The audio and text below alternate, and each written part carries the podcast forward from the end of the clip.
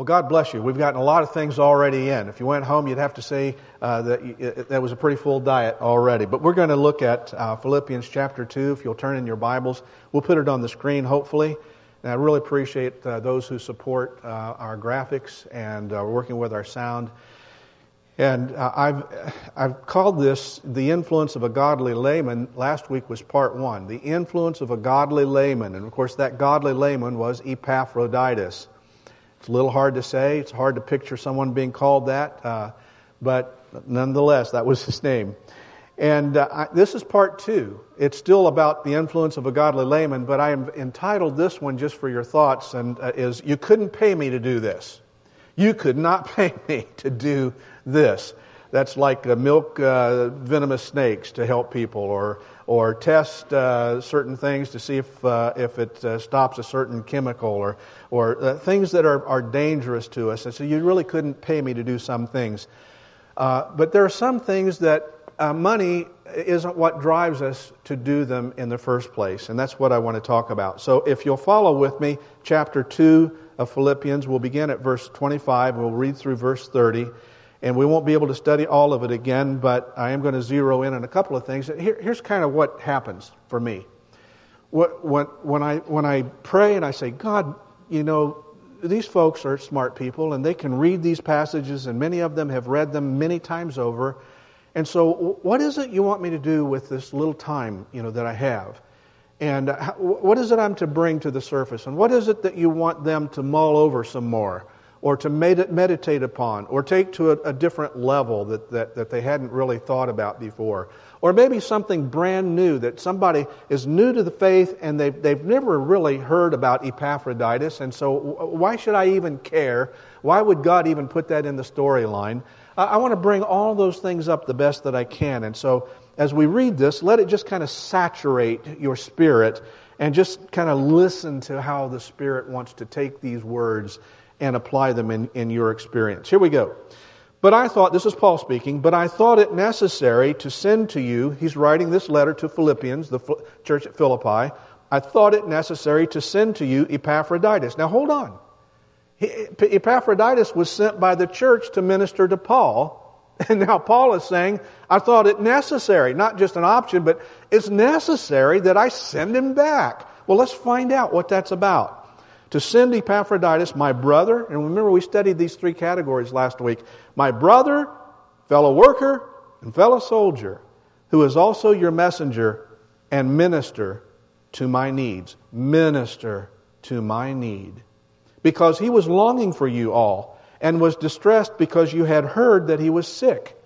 For indeed he was sick to the point of death, but God had mercy on him and not on him only, but also on me, so that I would not have sorrow upon sorrow. Therefore, I have sent him all the more eagerly, so that when you see him again, you may rejoice, and I may be less concerned about you. Receive him, then, in the Lord with all joy, and hold men like him in high regard. Hold men like Epaphroditus in high regard because he came close to death for the work of Christ, risking his life to complete what was deficient in your service to me. Risking his life. They say six weeks minimum to get from Philippi to Rome. And it could take as long as three months, depending on what the weather was. Risking his life, whether in the travel or whether in uh, uh, falling in the hands of thugs and people that would try to rob him of the financial gift that the church was sending to, uh, to, to, Paul to help with the work in Rome.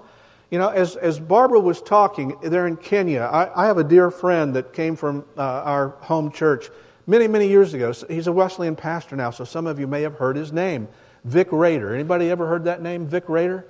But Vic Rader, uh, for a period of time, uh, had, had a, a work and still does have some contact in Kenya, of all places, where he was working with an orphanage and doing some, some personal work. Uh, God, God gave him some funds through a church that he was pastoring, and a, and a, and a dear lady, when she passed away, she donated a significant amount of money to put into Vic Rader's hands to serve the kingdom on the foreign field. And so it turned out to be Kenya, and it was to work with orphans in that area. And I, I, don't have time to tell his story, but if he was here right now, he could tell you, tell all of us the story of the day that some local thugs broke into the compound where he was staying, and he escaped barely with his life, diving out a window into the dark and running out into the jungle and hiding until he could get away. He was beaten. Uh, he thought he was going to lose his head. A sword was drawn. He was cut. He was bleeding in his face. And, and he was managed when he got on the airplane. The people looked at him and they said, What in the world has happened to you? And his thought was, You should have seen what I dodged. You should have seen what I escaped. I'm thankful to be on this airplane headed home. And so when we read this, risked his life to complete what was deficient in your service to me it makes me think about what, what we don't know what Barbara has risked. We, we don't know. She may not even know all the things that she escaped and didn't even know it was out there that the, the Lord's angels were protecting. And, and so th- th- this is a wonderful thing. And it's all the more reason why when he says hold them in high regard, here's what that means for us today. It seems to me. How could we rush out of this place to lunch and not go over to Barbara or Chelsea and give them a at a girl. Way to go. God bless you. We pray for you. You went when, when we couldn't, or you went when we wouldn't. I mean, how can we not hold them in high regard? And so please do not uh, fight the tendency to say, well, let somebody else do it. Let George do it. Uh, stand in line if you have to and just say, missionaries are special people around this church. And we know why. It's not because the pastor said it, it's because God said through Paul, uh, hold people like this in high regard. Okay, before we press on from verse 25, there, there's a thought, actually, two or three thoughts that I want to share. And this is what I didn't have time to go over last, last time we were together. Uh, and it has to do with thoughts about this incredible layman, Epaphroditus. And here, here's the first thought that I would share with you. Paul describes Epaphroditus among uh, the other descriptions of him, and there are lots of descriptions of him, as a liturgos, a liturgos, which is a Greek word for minister. That's, that's the word in the Greek for minister. He said he, he, was, he was a minister up in verse 25 my brother, fellow worker, fellow soldier, messenger, and minister to me. Minister to my need. The word minister is liturgos. Liturgos. And it's where we get our English word liturgy. Liturgos. Liturgy. Liturgy. Can you see it kind of forming almost in your, in your mind? And that in, in and of itself, it's a fact but it's not one that we would necessarily need to spend a lot of time on this morning, other than this, explaining this perhaps little known fact.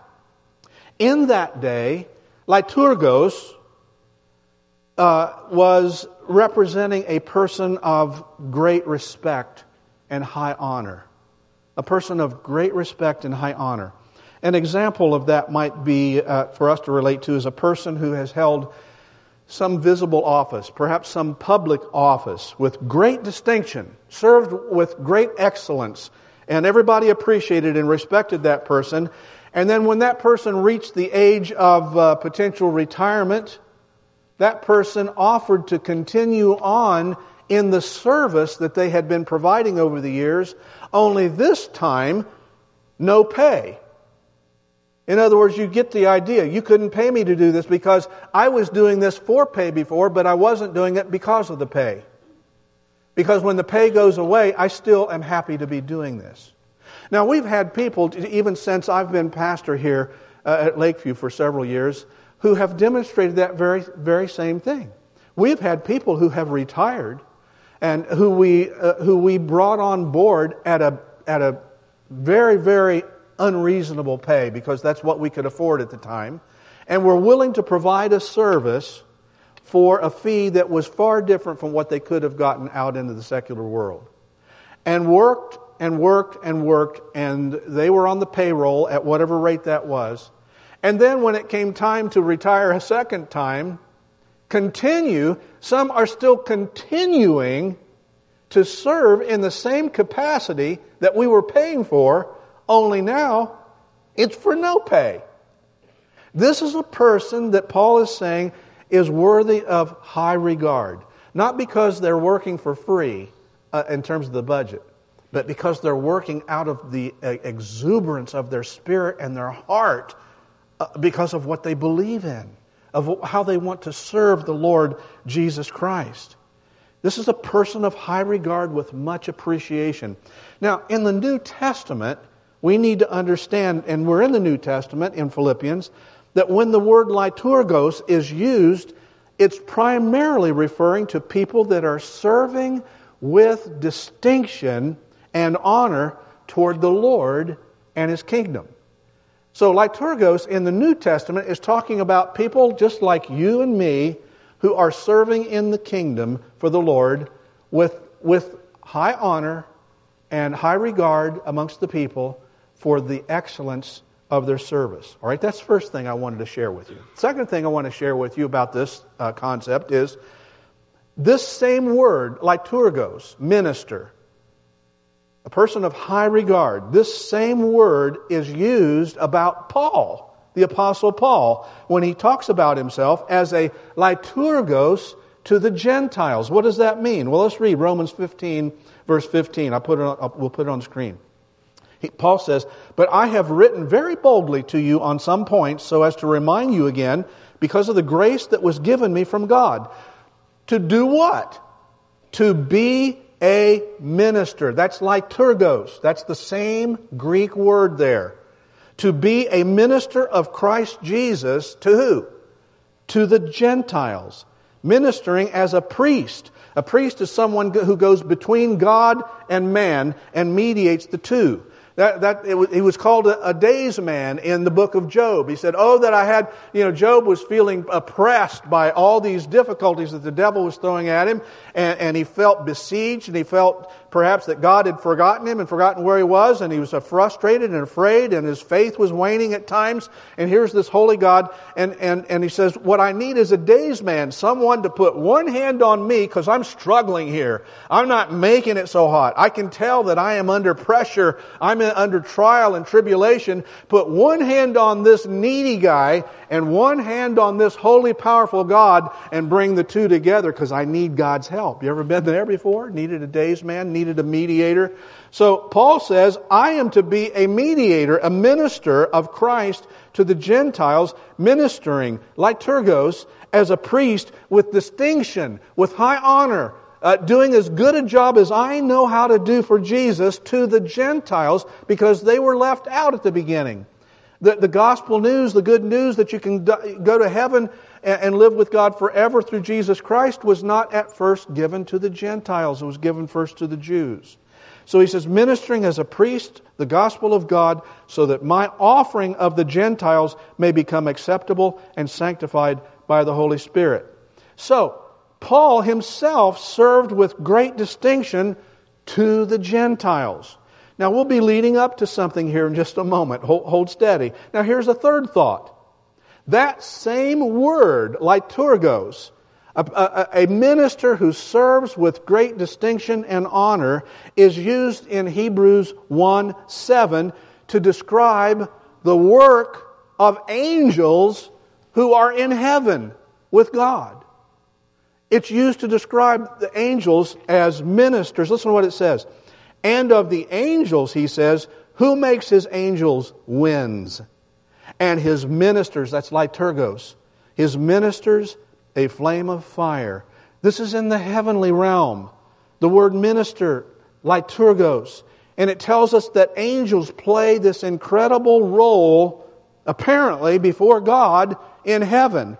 They are serving God with distinction, with great excellence, ministering to God in the heavenlies. So this litur- this liturgos thing is it's a, it's a good thing for us to know about. Amen? Can I get an amen? A little, little, little stronger? Uh, I'll have the courage to finish the message that way. Thank you. Four. And then he tells us that, listen to this. Even Jesus Christ himself is portrayed in the Bible as a liturgos, as a minister, serving with excellence. Listen to what Hebrews 8 1 says. Now, the main point in what has been said is this We have such a high priest, that's Jesus, who has taken his seat at the right hand of the throne of the majesty in the heavens, a minister, a liturgos, Jesus, a liturgos, in the sanctuary and in the true tabernacle which the Lord pitched and not man. In other words, the church is, the church is what, what God has pitched out there. It's not something man created. But here Jesus is seen as, as a, a ministering servant in excellence, liturgos. So, to be called a minister in the sense of that word is high praise. So, so when I think of, of Barbara Pinkley, I have to embarrassingly say, high praise, liturgos. You, in my mind, you are a liturgos, according to the scriptures, and Chelsea as well. And, and Paul said, high honor to these people.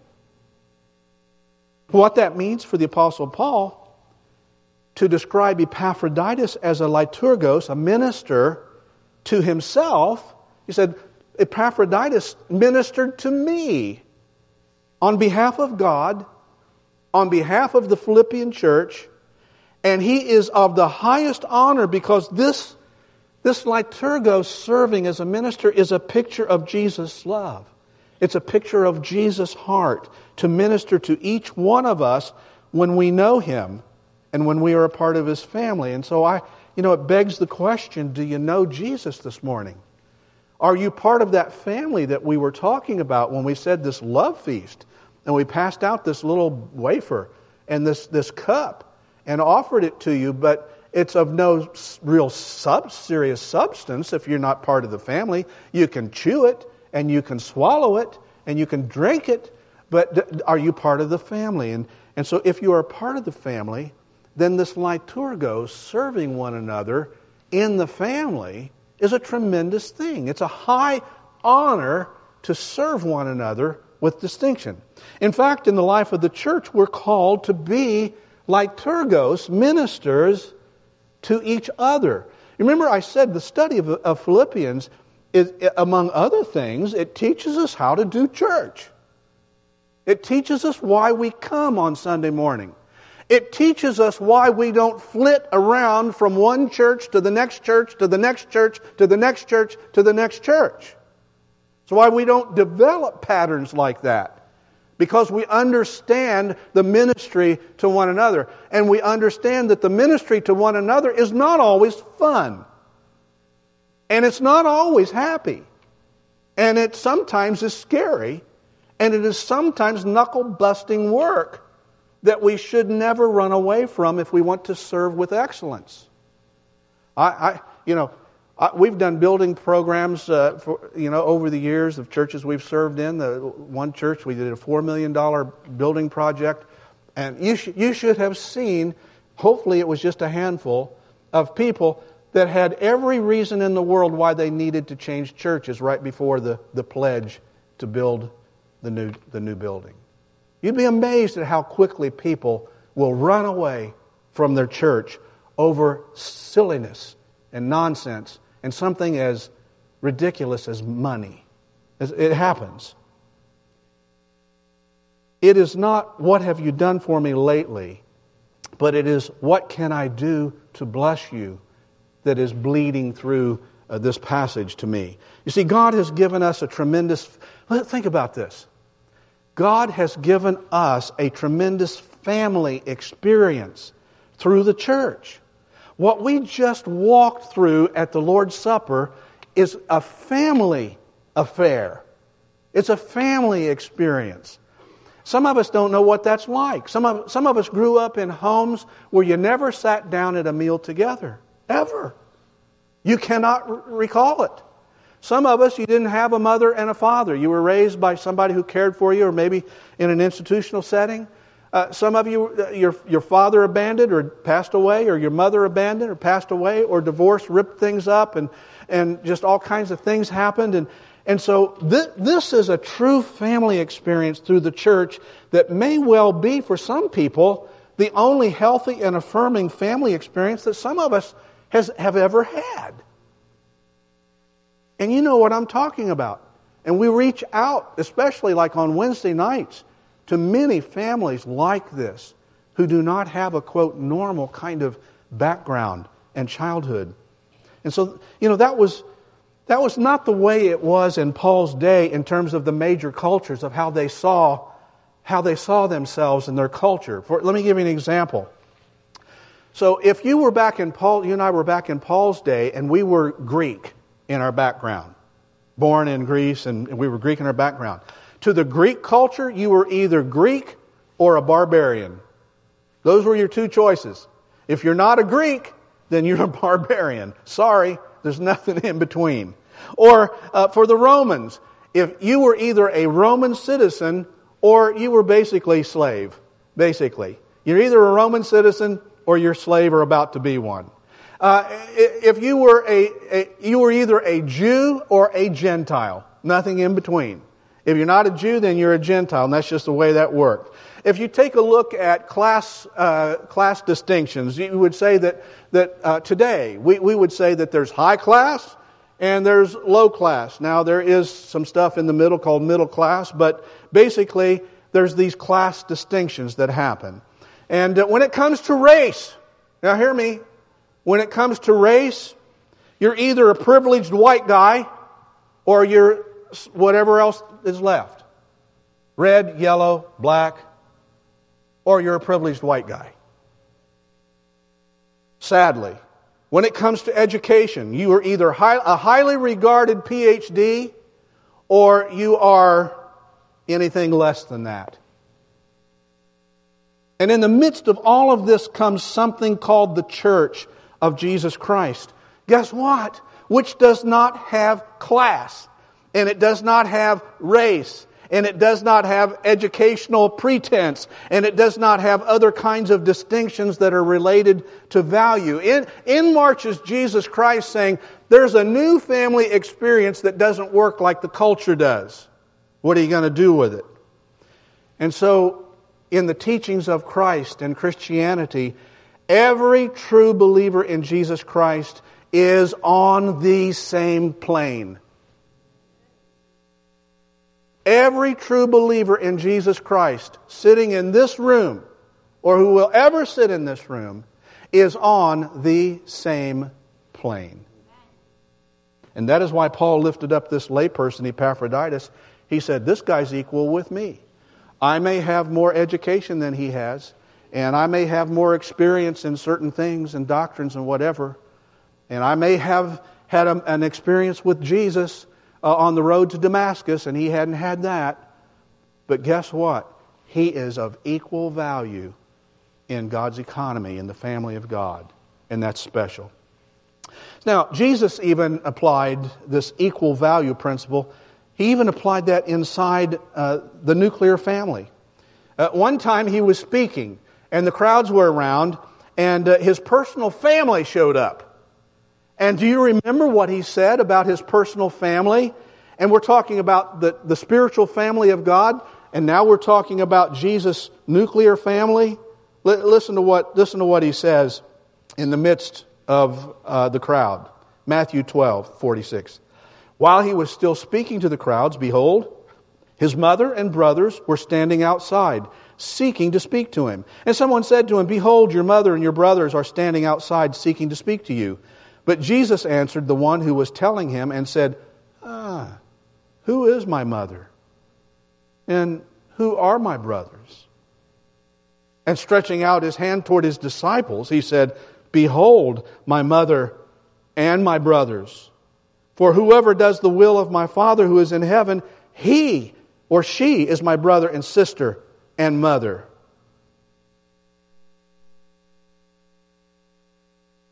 In fact, Jesus went on to say that sometimes even the enemies of our faith will not just be coming from outside in the outside secular world, but sometimes the enemy, enemies of our faith will come from within our own nuclear families. Have you ever had that experience? And I'm sure some of you have. Matthew 10 16, listen to this. Jesus talking, Behold, I send you out as sheep in the midst of wolves. So be shrewd as serpents and innocent as doves. But beware of men, for they will hand you over to the courts and scourge you in their synagogues. And you will even be brought before governors and kings for my sake as a testimony to them and to the Gentiles. But when they hand you over, don't worry about what you're, going to say, for it will be given to you in that hour what you're to say. For it is not you who speak, but it is the Spirit, that Holy Spirit of your Father who speaks in you. Now listen to this. Catch it. Brother will betray brother to death. And a father his child. And children will rise up against parents and cause them to be put to death. And you will be hated by all because of my name but it is the one who has endured to the end who will be saved. Now, I, I shared that story, and I'm going to wind this down here because we've had a lot going on, and, and, I'm sure you can only hold so much. But I shared that uh, story with you uh, a few years ago if you've been here for some time, and so you may, you may uh, remember it. But so many of you are new, and uh, I'm sure you haven't heard it. But my former, one of my former children's pastors told me that when he gave his heart to Jesus Christ, he shared it one day with his very, very rich uncle, who was a successful attorney for many, many years in Chicago. When his uncle heard that Adam wanted to uh, not only become a Christian, but Adam went on to say, and uncle, I, uh, and he loved this uncle, and his uncle really loved him and thought highly of him. He said, Uncle, I, I feel like God is calling me into the ministry, that God wants me to go into full time a Christian service as, as a part of my vocation. And when his uncle heard that Adam wanted to go into the ministry, it, it literally blew his mind. It just blew his mind. I can still remember Adam telling me this story and said, My uncle, I thought was, I could have knocked him over with a feather. And, and so instead of affirming this young man and his decision to, to love Christ and to serve the Lord in this way, he, he did everything in his power to talk Adam out of uh, becoming a pastor with children. Saying he was bright enough to be successful in a lot of different fields, it doesn't have to be that one. Saying that he was having a knee jerk reaction to an emotional feeling that would pass.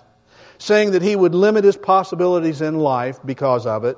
Saying that he would never accumulate any wealth working in that field and saying finally that he would not remember him in his will because I'm not going to throw significant assets which I was planning to move your direction, to move your way. I am not going to throw that down a rat hole, so to speak. Now, some of you have had the same reaction from family members when you accepted Jesus Christ as your personal Savior. Or some of you may even be holding off doing that when you really want to for fear of what mom or dad or brother or sister or what your friends might say. It's happened. Because when you became a member of the family of God, it was some of your own family that gave you the cold shoulder. Some of your own family laughed at you behind your back. Some of your own nuclear family discouraged you by leaving you out of certain family plans and, and hurting your feelings and, and discouraging your heart. And Jesus was right when he said, The enemy of our faith will often use the people closest to us at times to pull us away from God. And for some of us, the closer we got to God, the farther away we seem to get from our families. You, you, you, you know what I'm talking about? And so when you went to a Billy Graham crusade and you walked the aisle and you went forward, or you came to Lakeview and you said I, you, to one of the pastors or one of us that you wanted to become a Christian and you wanted to go on and become a member of the church and be baptized and to follow through with the things that God wants us to do. And when you went home and you told the people that you really grew up with and cared about and whatever, and they didn't endorse you and they didn't, they didn't give you a pat on the back. They didn't say, add a girl, add a boy. They discouraged you. But Jesus is giving us something very different from how the world treats people, even sometimes our own family members.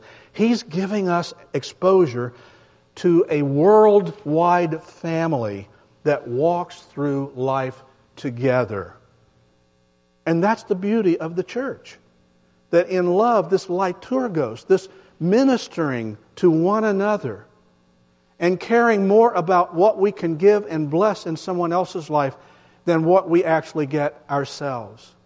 And that, that's why it's painful and it is hurtful when people just bob and weave and run from one church to the next church to the next church. I don't know how you establish significant bonded relationships with that kind of a strategy. And so I think Paul is saying, listen, the church, this is a family. I'm going to tell you something. When, when you're not here, uh, whether you get a note, a phone call, or a visit, whether you get that or not, we, we notice that you're not here. We notice when you're not in the choir. We notice when you're not working in the youth department anymore. We notice when you're not in small group. We notice these things. We, we're aware of those things, not by way of judgment. It hurts when people you love are not with you because we're family. We don't devalue people on the basis of their family history around here. And if we, if we ever do, I, I want to know about it, and our staff want to know about it, because we don't devalue people on the basis of their family history, the color of their skin, the level of their education, the type and size of their body, the beauty of their physical demeanor, the amount of their talent, the vibrance of their personality, their financial circumstances. Even if they are not on paid staff of a ministry somewhere, this church family is different because we liturgos minister to one another. Can I get an amen? That's what makes church special. That's, that's why when you get up on Sunday morning or you go to bed on Saturday night and say, Well, are we going to church? Of course. Are you kidding me? That, that's what families do. Are you coming to the family reunion? Of course. This is my mom and my dad and my brother and my sister. This is my family. Are you, are you kidding? I'm not going to come to the reunion. I'm not going to come to the love feast. I'm going to come to the banquet. Are you kidding me? And that's a part of what it means to share in a family meal together like we did just a few moments ago. Now, the next couple of verses, I'm going to quit because uh, I don't have time. But what, so verses 26 and 7. Because he was going, uh, Epaphras was longing for you, and I sent him home because he heard you were sick. And indeed, he was sick. He almost died, but God had mercy on him, and not on uh, him only, but me too, so I wouldn't have sorrow upon sorrow. So, so why? Here's the question Why was Epaphroditus so concerned about the folks back in Philippi that he needed to go back? It was because they heard he was so sick he might die. And they obviously loved him so much that that, that news upset them that Epaphroditus was sick and he might die and he's over in Rome. And he felt badly that they were so worried. He felt badly that they were so upset over him. And you know what? You really have to love and care for someone to be that upset when you hear they're seriously ill or they might die. You got to really love somebody to care that much. This is just another example of how the family of God, the church, operates. And it's so different from the way of the world. It's based on something more than familial type of love. Uh, it's attractive when it is lived out. It's magnetic to the world when they see it in action. And for many people, it's the first time they've ever experienced true love in their entire lives. So, uh, closing. Who has been a liturgos to you today? Who has been a minister to you in the family of God today, if anyone?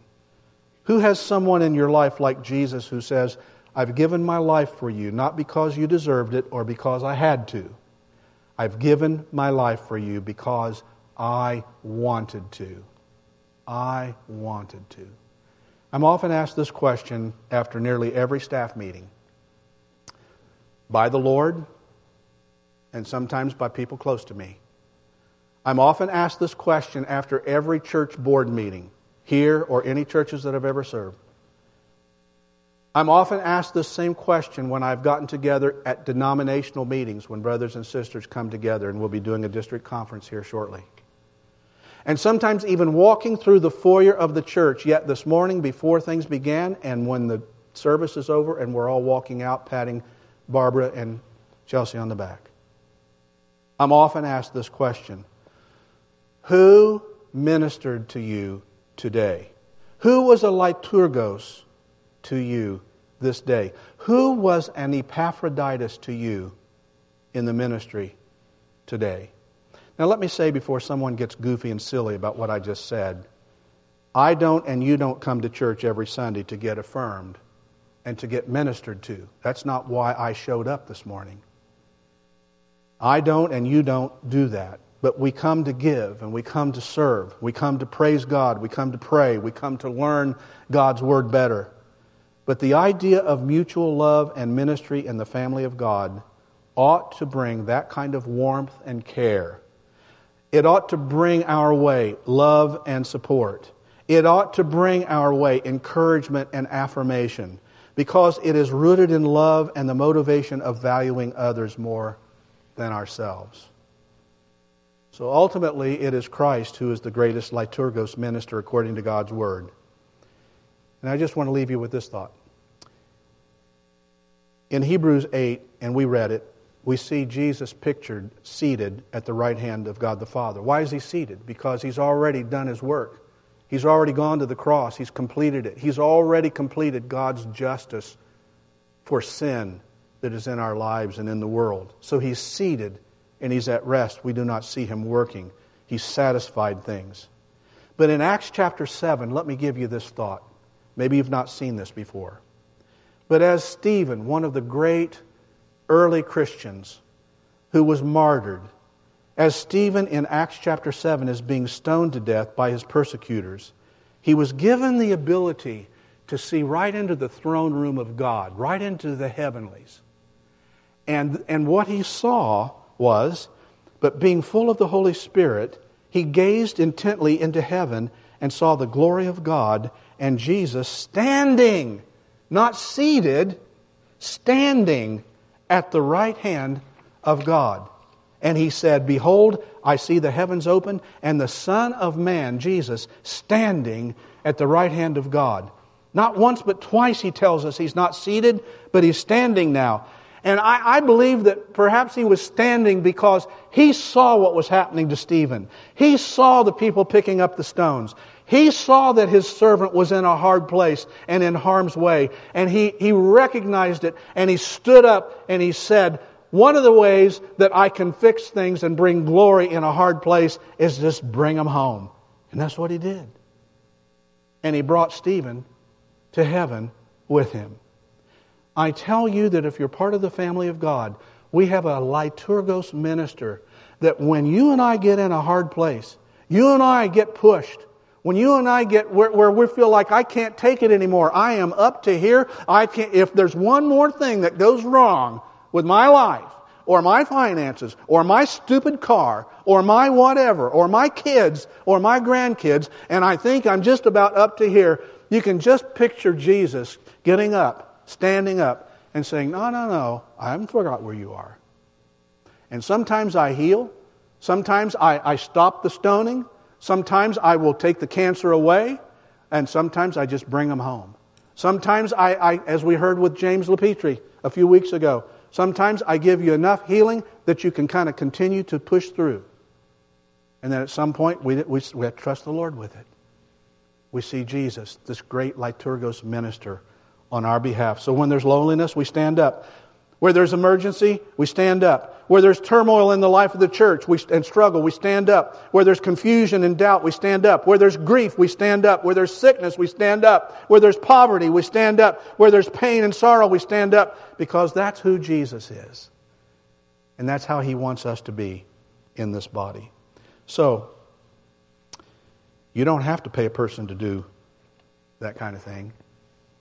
They do it because they want to. Let's pray. Heavenly Father, uh, help us to develop a greater atmosphere of want to in ministry to one another in the body of Christ. Oh, Jesus, we want to be like you. We know we can't get it all right in this life, but we want to be that kind of a fellowship. Help us, Lord, every time we greet one another to find a way to be affirming, to be a light, liturgos, a minister to the people that we cross paths with. And not to live as a, a man or a woman on an island and just have a private relationship with you, but that we have a corporate responsibility to love one another. Help us to do it, Father. And I ask you for that in Jesus' name. Amen.